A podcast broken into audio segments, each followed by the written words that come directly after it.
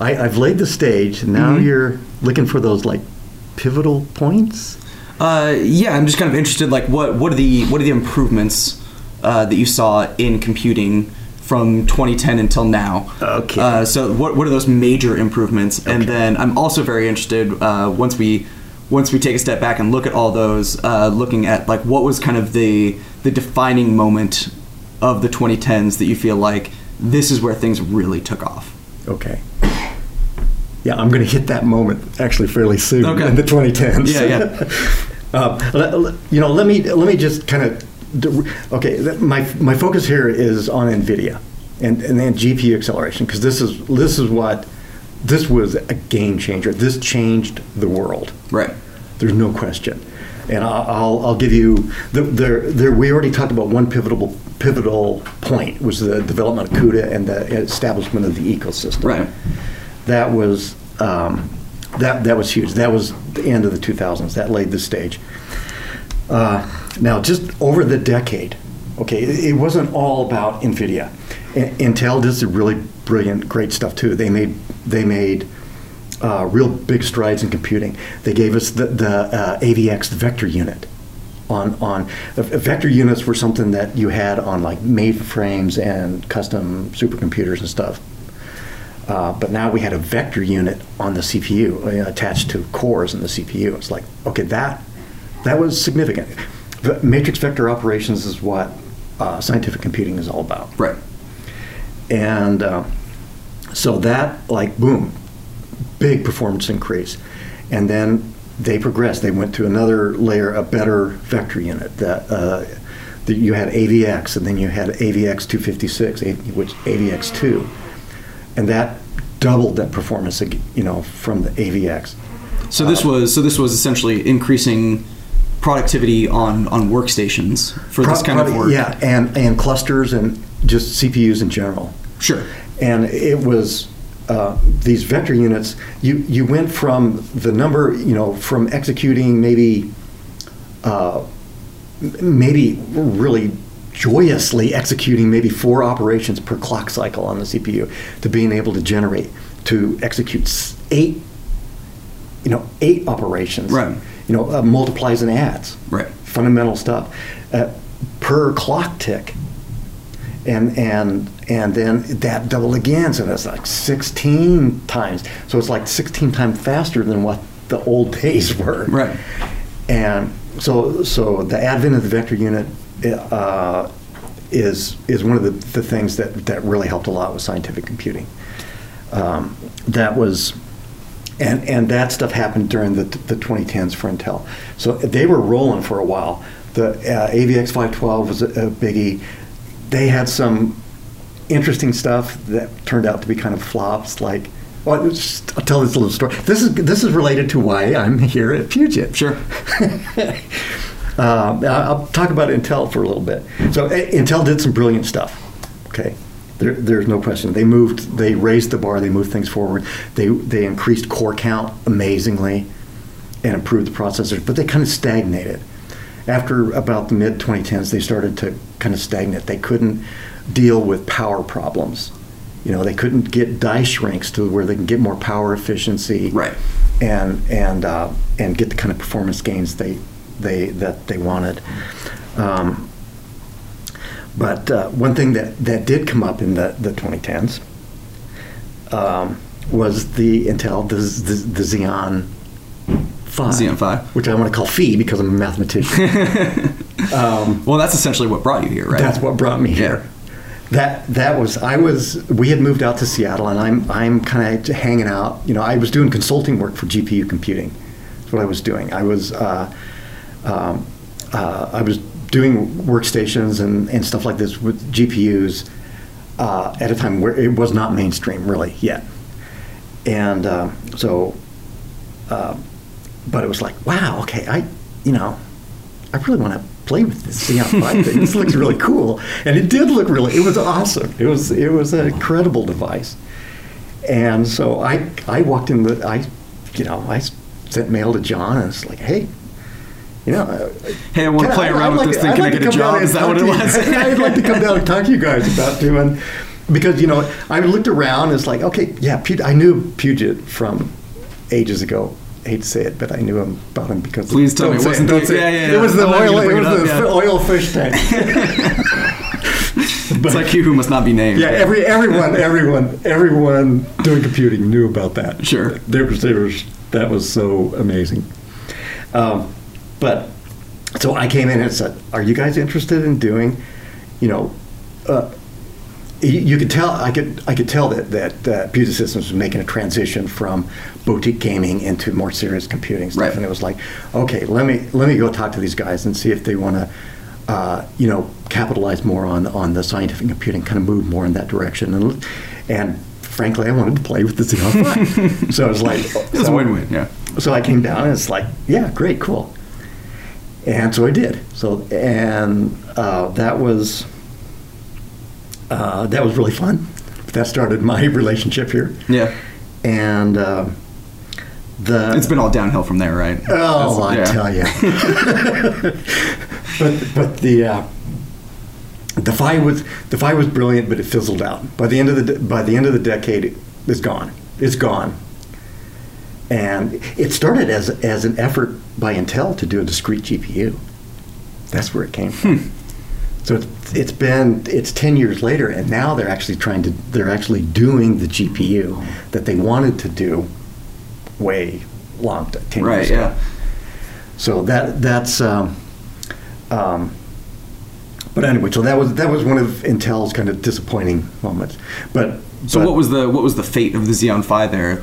So it died off. Was that due to it was built for a use case that doesn't exist, or No, it well, okay. It was another one of those things where um, I didn't go to a specific meeting or workshop wherever where kind of everybody decided this, like you know, like the earlier one at NCSA. Sure. But it was basically everybody tried it. Everybody wanted to do it because it was like, wow, this is really cool because I can actually use Intel compilers, and uh, I, you know, I have to be careful about vectorization and parallelization, and and but I can, you know, I can optimize the code so that it actually run really well on here, and there's serious performance to be gained. But the bottom line was that, in spite being touted as being easier to do, it was actually not easier to do. E- easier to do than than GPU computing. Right. Easier to, to work with than CUDA. And the uh, at the end of the day, it so was that's where, that's where that that moat that Nvidia had kind of built, CUDA. That's that's where that was so important. Yes, that's where it was so important. Their, the developer ecosystem was just brilliant, and it turned out that yeah, it was it was not easy to program for GPUs, but it was not anywhere near as easy as everybody thought it was going to be to program for the Phi. And by the time you put the effort in, it was essentially the same amount of effort, and the GPUs were faster. And uh, Intel canceled. with that. They they canceled a, a supercomputer that was going to be. I mean, it was a big Oh, wow. DO, a big DOE contract got scrapped. It was like that was the end of it, and that was the end of the Phi. That was it was gone. Wow. Um, so that was a, that was not good for for Intel. But Sure. but Intel started off really great. They they did some just brilliant stuff. Towards towards the end of the decade, they were. I mean, a lot of questionable things going on at Intel. Just really not so great. I think things have turned around for them now. They have a new CEO. Things are looking good. They've got some pretty good ideas coming up, and they're making acquisitions that are really intriguing. That'll get to my predictions Sure, later. sure. We're you looking know? forward. Yeah, yeah, yeah. Um, but anyway, so so that was that was Intel.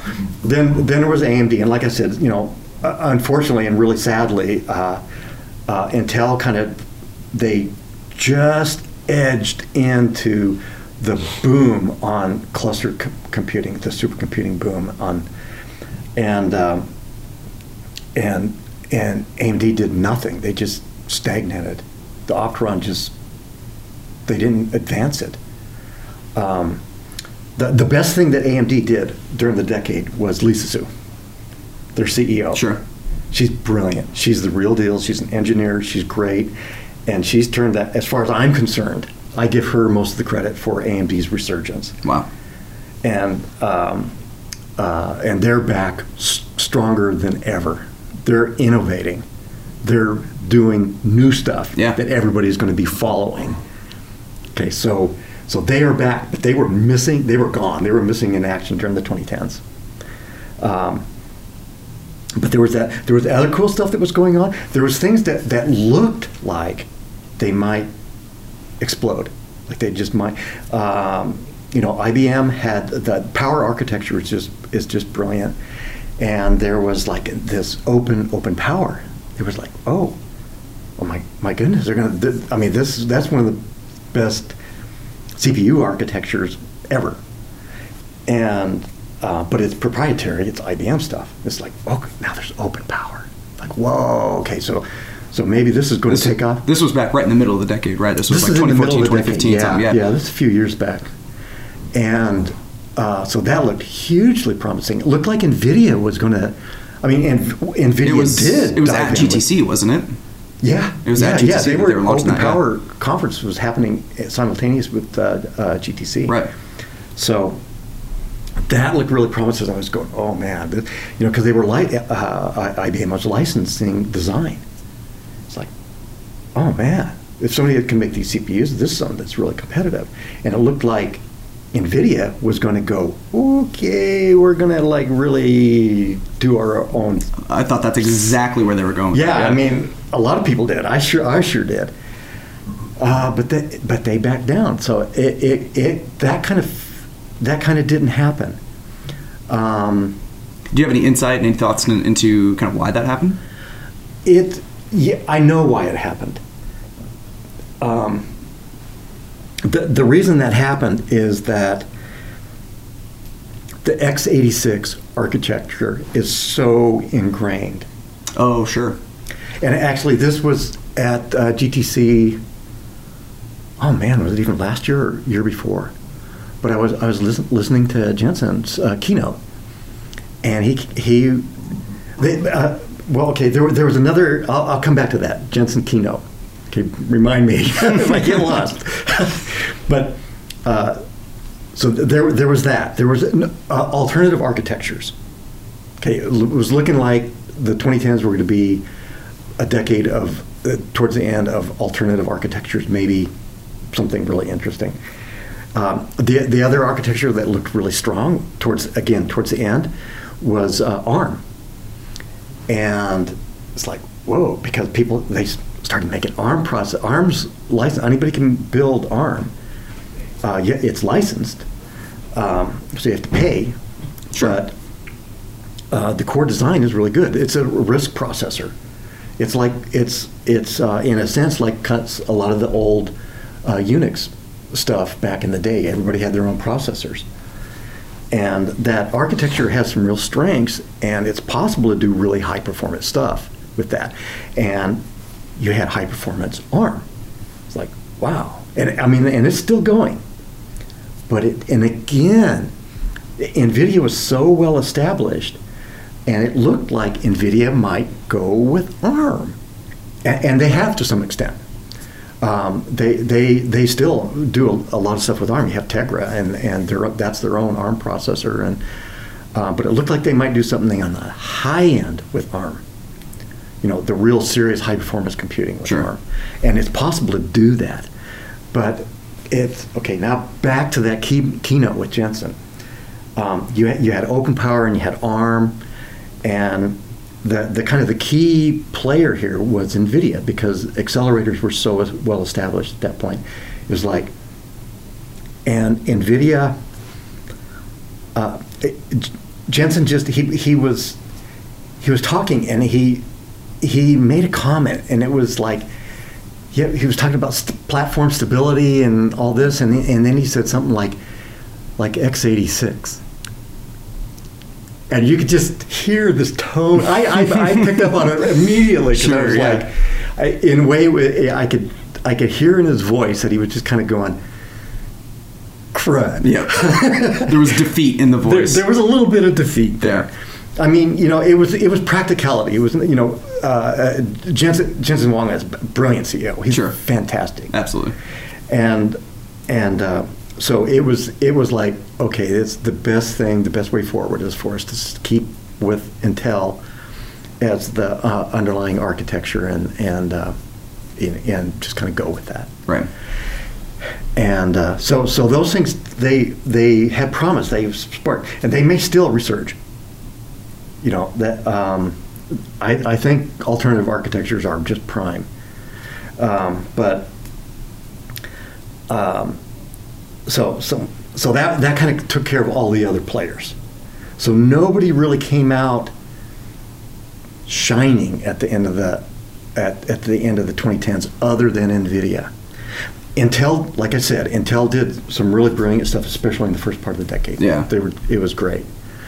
Um, And as exciting as AMD is right now, there's still there's still a lot to prove, essentially. yeah, and they missed the 2010s. Exactly. Yeah. Yeah. You know, so, um, but okay, So I do want to. I think I know where you're going. I would love to talk a little bit about like what was of of all these things uh, that happened in the 2010s. Like what was the to you the defining moment um, where like things just kind of uh, clicked and things uh, accelerated rapidly. The the thing, okay, I I think there's a moment. I think a lot, lots of people will agree with me that the um, it was 2012. It was 2012. Okay, and that's um, okay on NVIDIA hardware. This was at the the time of the the Fermi architecture. This this was kind of like the base. This was the Tesla C uh, 2070 this was uh, the it, this stuff was really good. The GeForce, uh, you had the GTX 580, 4, 470, uh, th- those gaming GPUs, which were just amazing. They were great, and and uh, the uh, CUDA had advanced really a lot. That was the Fermi architecture. It was 2012. Um, uh, uh, Geoffrey Hinton, kind of one of the most persistent machine learning, deep learning, uh, neural network researchers. He struggled for through the AI winter, trying to promote the use of neural networks for for AI, Okay. for ma- machine learning with uh, neural networks, and. Um, the, but it, there, you know, there, there, that's a whole other story right there. Okay, that, that's actually one really interesting. But it was a shame that, that he kind of got pushed aside by uh, some, some of the big names in AI with the traditional approach to AI, saying that you know ne- neural networks were no good, that they were not going to happen, and it just derailed everything for it uh, over a decade. It was really sad. But Hinton persisted. I mean, really persistent. okay, and uh, the the the the Godfather. He's the Godfather. The the the the the people that um, really brought all the modern machine learning stuff to light came from. Um, um, most of them came out of Hinton's group. Okay. And in 2012, okay, there there was a there, there was there's this competition that was had been going on, and this is for it's called the Large Scale Visual Recognition Challenge, and this was uh, with ImageNet, um, and this was you know a big a collection a big collection of images, and the the challenge was to uh, classify them, to to be able to recognize um, uh, uh objects in images. Sure. And this had been going on, and people were doing, you know, traditional machine vision stuff. Uh, computer vision has been around for quite a while. It predates, you know, what we're looking at now with uh, uh, machine learning stuff, the, the neural network stuff. Right. And, um, but, you know, this was a biggie, and in 2012, uh, Alex Krizhevsky uh, presented a paper, and they they competed in there, and they blew the competition out of the water. They just they massive improvement on the uh, the the error rate, and and they did it with a convolutional neural network, AlexNet. Okay. Okay. Um, that that in itself was that was a game changer because this was like, wow, that really that worked. It was everybody took notice of this. This was like hugely important. But the, the thing Now, that what, made now it, what was more exciting? Was it the the performance gain or or being able to see what it is that you could actually do with it? Well, both. Both, yeah. Yeah, but the performance game. Okay, what kind of made this possible? The, the thing that really cemented it, and it, to me, it's a pivotal point. They did. They trained AlexNet with two with, with a, a, a on a workstation with two 580 GPUs in it. GTX 580s Right. in there. Boom. That was the game changer. That was the game changer right there. Um, because everything before that was on massive CPU clusters. You know, the, the huge problems. And here is this kind of this, you know, this convolutional neural, this new idea. It wasn't really a new idea. This stuff goes way back. I, I played around with neural networks when I was a grad student in the 90s. Wow. Yeah, this stuff has been around that long, but it, it didn't take off then because there we didn't have the computational power to Sure. really exploit it, and there wasn't the huge amounts of data and stuff that we have now. To, s- oh, that's a good point too. yeah. But in, in 2012, everything kind of came together. The GPUs GPUs were good. CUDA was in place. Um, uh, Hinton persisted, and uh, and everybody did brilliant work, and and the fact that they w- were able to do this on a workstation with a couple GPUs, you know, they coded that stuff up for CUDA yeah. and it was amazing that from that point on gpu computing exploded that was the start of the uh, the the machine learning the expl- I don't know what to use other than explosion Sure. that we've had for the last several years, and uh, that completely transformed NVIDIA. Because if you look at what NVIDIA's done since then, I mean, everybody wanted to compute on GPUs. And, and uh, you know, more towards the end of the decade, you started getting these frameworks like, like TensorFlow and, you know, all that stuff, PyTorch, all these great things going on there um, that were uh, it, that were designed really kind of in a way to exploit the architecture on a GPU really, really well. Right. These th- tensor operations are great on GPU, and and that was perfect for for these neural networks, especially the convolution networks. Um, so so it was it was a perfect fit. The performance was outstanding, and everybody could do it. You didn't you didn't you could buy a gaming GPU. Okay, that, I mean, okay, that was that was Fermi, that was the 580. You had the the okay, things really kind of came forward with the, the 680 and the 700 series, the, the 600 uh, on the GeForce side, but you had the Tesla, like the K10, K20, K40. Tho- those GPUs, that that came up after this stuff started with the machine learning started ex- exploding, and uh, the the K40 uh, those GPUs, those Tesla GPUs, wound up going into supercomputers. They wound up getting deployed into big clusters, and because they had so much performance, the ecosystem had developed so far that, I mean, yeah, that was a, a huge, huge leap in com- computational capability, Sure. and uh, and it only got better.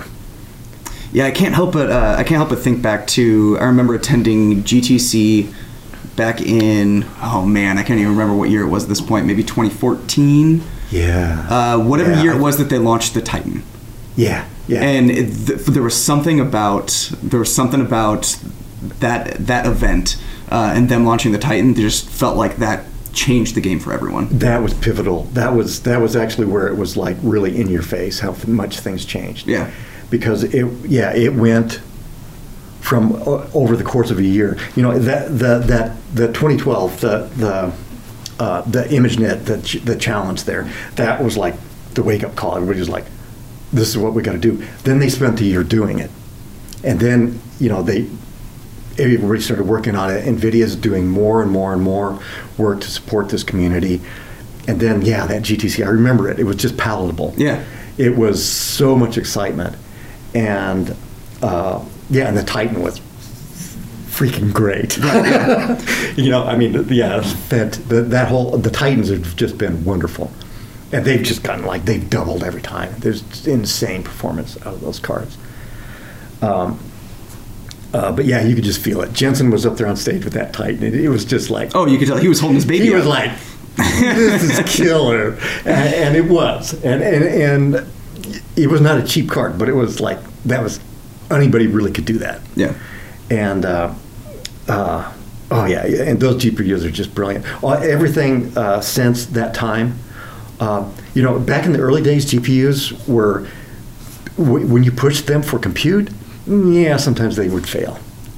You know, they, they were not really they were made for gaming and stuff like that, and it was just like, but but Nvidia just nailed it. They improved the architecture so much, it became so reliable. By the time you got into the, the Pascal architecture, that's where you've got like the 1080 Ti. Yep, yeah. The huge that's the biggest workhorse for machine learning. I mean.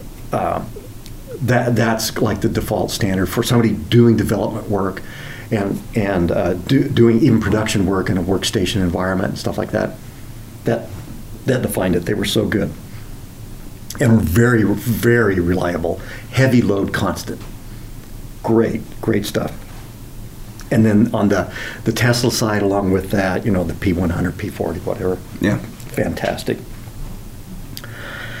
Um, but yeah, yeah, that that just exploded. The the whole AI thing, uh, the the frameworks with the GPU acceleration. It it's incredible how much how how how, how from from AlexNet to some of the, the modern stuff that's being done in research, like at, at, at Microsoft Yeah. and, and Google and stuff like that. Huge, insanely huge amount of billions of parameters to Yeah. optimize. Just crazy. Um, and uh, yeah, and and and uh, Nvidia's just keeps rolling. You know, they they, they uh, to me the, the the Volta, which we didn't really get Volta in the GeForce other than the Titan V, Sure. but that one really changed things for supercomputing. The V V100 has like crazy double precision floating point performance, really really good. So it it it it, it quelled all those issues about like, well, yeah, we need double precision for our scientific work. It's like, here you go. Um, so Now that's not as important on the machine learning side. for machine learning side, Yeah. no, no, no. And in fact, that was the, the the next thing they did. You know, you've got these tensor cores. They went the other direction. Right. It's like, wow, okay, we can get a, a whole lot more perform- performance if we drop the precision. It's like these models are huge and they're statistical. It's like, yeah, it- all we have, you know, there's so many parameters involved that as long as the model itself doesn't numerically blow up, then you can get away with a lot lower precision. And they were great. And so now you've got you've got you've got tensor cores and and uh, and things related to that that are just again double the performance. Right. So, um, yeah, j- that's just crazy. And and then, uh, you know, kind of in, in a way from from the HPC angle and stuff like that, kind of a, a kind of a crowning moment, if you will, to end the decade. Mhm. Uh, you've got. Uh, you, you've got uh, the Oak Ridge. You've got the DOE machine at, at Oak Ridge National Labs, the uh, Oak Ridge Summit. Um, that is the fastest supercomputer. That's the fastest computer in the world right now. Wow. That's number one on the top 500 list. That is uh, like 200 petaflops, which is like, if you don't know what that is, it's like just a whole lot. Yeah, yeah. Okay, it's like crazy a lot. You know, they're trying to get, they're trying to add another zero onto the, the numbers there, but, um, and, you know, that all kind of uh, came into place. The, this, the supercomputer there before that was on Opterons and NVIDIA GPUs. okay. Okay, that's that's what Summit replaced was that that old machine, um, but um, which was great. It was the fastest computer in, in the U.S. The um, but uh, yeah, the Oak Ridge Summit that's on IBM. That's on Power Architecture. That's Power Nine. but that uh, that that 200 petaflops, 90% of that comes from NVIDIA GPUs. Oh wow. Yeah. It, those those are V100s in there. There's there. Okay, I, I looked at some stats on that. There's, there's 4,600 nodes. Uh, so that 4,600 units. Th- th- that's Power Nine in there, with and each one has six uh, Tesla V100s in it. and uh, yeah, and and the GPUs are what really. I mean, that that's a great architecture. There's a lot of kind of unique things about that architecture. It's the fastest supercomputer in the world. because you hope there's some unique things Sure. about it, right? Yeah. Um, but what's driving it is the NVIDIA GPUs. They're just great. So that ends the decade um, uh, with NVIDIA, and it was just crazy. The the performance gains from the beginning of the 2010s to the to the end of the 2010s on GPU computing, and the the uses, the amount of it. Anybody can do this machine learning stuff. Anybody can do this. You you get a workstation with a, a modern game. You can take your gaming rig. You can, you can buy what is essentially a gaming rig, and eh, expand it a little bit. You know, put a couple extra GPUs. in Sure, there, sure. Right.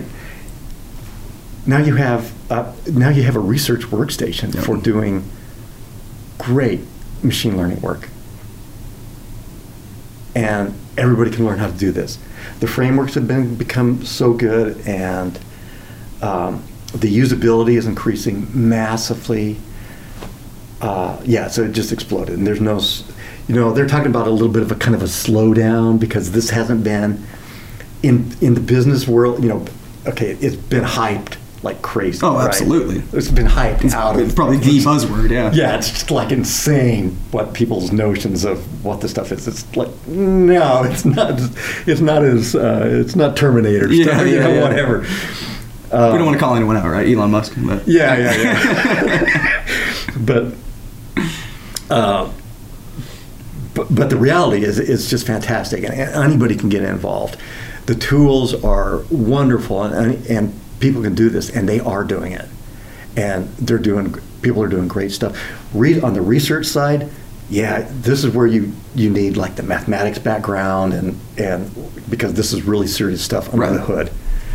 Uh, but the usability for actually applying it and working with it is is accessible to everyone. it's, so, so yeah, it's this is still it's still it's moving forward like crazy. There's- insane to think that it's only been eight years, basically. Oh, I know, I know, I know. That that's the thing. So that's so that's to me that was like that's the most significant thing in the 2010s Absolutely. is the the explosion of GPU computing. So let's so let's wrap things up here then, um, and look forward a little bit. Let's think about what uh, what company. Maybe it's the same one, uh, but what company you think will be the biggest player here in the 2020s, uh, and and what you kind of hope to see in this next decade. I thought about that a little bit, Yeah, and I don't know. I think that's a fair answer. Yeah, I, I, but I'll tell you why. Uh, fir- first of all, I have no reason to doubt that NVIDIA will move forward in a massively big way in, into the 2020s. Um, because they've got so much momentum. They're almost instop- unstoppable at this point. And um, brilliant people. They, they've just kept feeding into this ecosystem, and they've been hiring brilliant researchers. There's people doing serious machine learning, uh, uh, autonomous driving stuff. Right.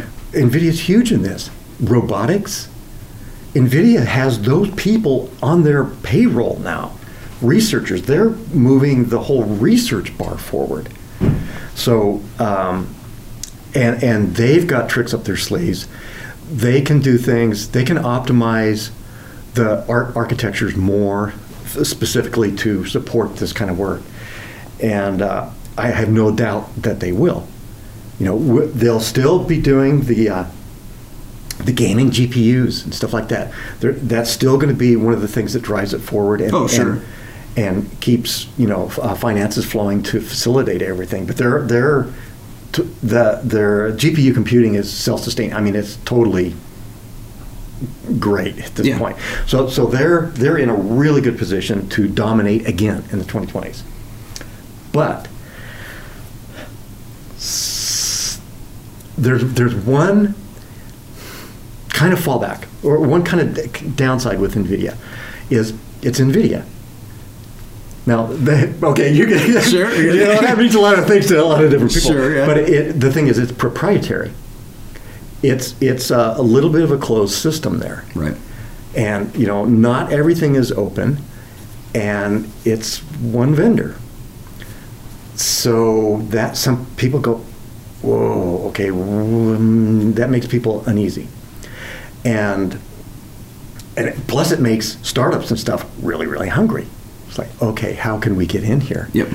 and um, the uh, there's so much work being done on alternative architectures, uh, especially on uh, computational devices specifically for machine learning, for this type of workload. And some of the designs look really, really, really good. Um, and I, I think, you know, NVIDIA's going to do their own thing and they're going to keep rolling. And, and they've got so much momentum, such a good ecosystem. But uh, Intel is in actually a surprising, is in a pretty good position. I don't know if they will, if they'll exploit it or not. But they have the potential to build a really good ecosystem. They're making noises that they exactly want to do that. Right. This, this uh, uh, what do they call it? One Oh, so, sorry, Intel. Please forgive me. Um, they've got some brilliant initiatives going on right now, as far as uh, actually creating ecosystem. Uh, plus, they're working on their own GPU, and this this is going to be Yep. geared towards an accelerator. And um, and they bought Habana Habana Labs, uh, this uh, uh, Israeli startup company that's that has a, a chip design that actually looks like one of the more promising of the things. So, you know, they bought Nervana, they, they bought some stuff uh, a few years ago, and they've kind of moved forward. They haven't really, you know, had a big hit with that. They haven't uh, really done too much, but they might really be able to to compete with Nvidia and and and they're they've got tons of money. They have great resources, brilliant people working there. So they're they're in a pretty good position uh, to be dis- very disruptive. I don't know if they can do it or not. Yeah. Um, but uh, I, I would say, and then you've got AMD. Okay, now now AMD is pro- they're gonna they're killing on the CPU side, but they don't really have much on the accelerator side. I mean, they do, and you can do the stuff on uh, on uh, AMD GPUs, but it's not a great experience. Right. If, if anything, ironically, the work that Intel is doing may benefit AMD. Maybe How's more that? than Intel. because because uh, Intel, they don't have, nobody has CUDA other than NVIDIA. Okay? Right. That's plus and minus there. Um, but there's, there's uh, uh, OpenCL. And uh, OpenCL is an alternative for, uh, you know, for uh, heterogeneous um, architectures. Yeah. And so you and you can so you can compute for all kinds of devices with uh, OpenCL, including FPGAs, programmable field programmable gate arrays, Yeah, yeah. right? Which is another kind of hot thing.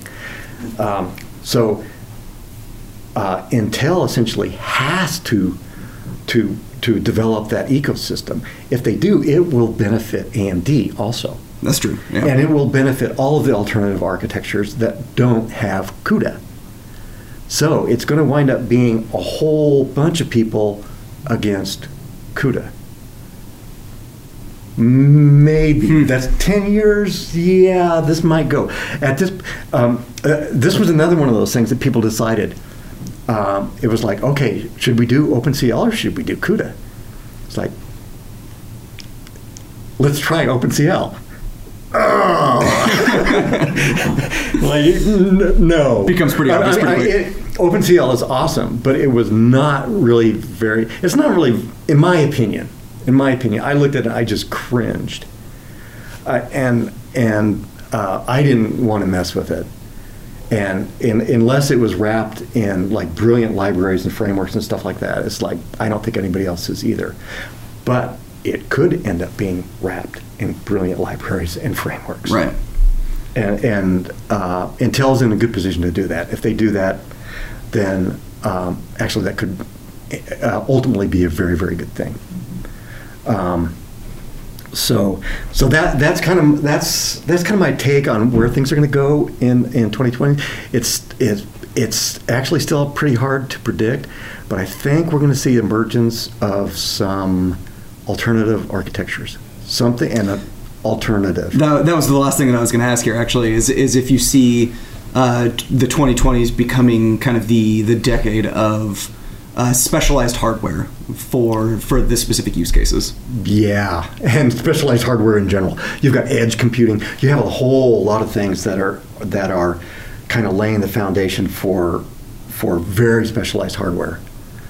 Um, you know, just uh, Internet of Things, you know, IoT stuff Mhm. and edge computing, uh, specialized hardware for all of that stuff. It and and then you have this kind of being getting tied together with a, a cloud kind of model of, of resources. Right. Um, yeah, there's a. I, I think it will. I think it will be a decade of alternative architectures, uh, but I, I also don't think I, I believe that the basic core stuff that we're doing now. I, I totally believe it will persist, because somebody has to sit down and write the code. Somebody Oh, has to- absolutely, somebody has to sit down and uh, somebody has to actually do this Yeah. and uh, um, yeah, so things will change, but things will remain the same. That's that's almost guaranteed. Yeah, know? you can always count on that. yeah. Yes, yes. All right. Well, I think uh, we should probably wrap things up here. Oh, that's great, Eric. Uh, So, yeah, was first of all, thank you for joining me, Yeah. um, and then uh, thank you everyone for listening. Uh, feel free to uh, contact us and give us provide us any feedback. Uh, let us know if there are any topics you'd like to cover in future episodes. Thanks.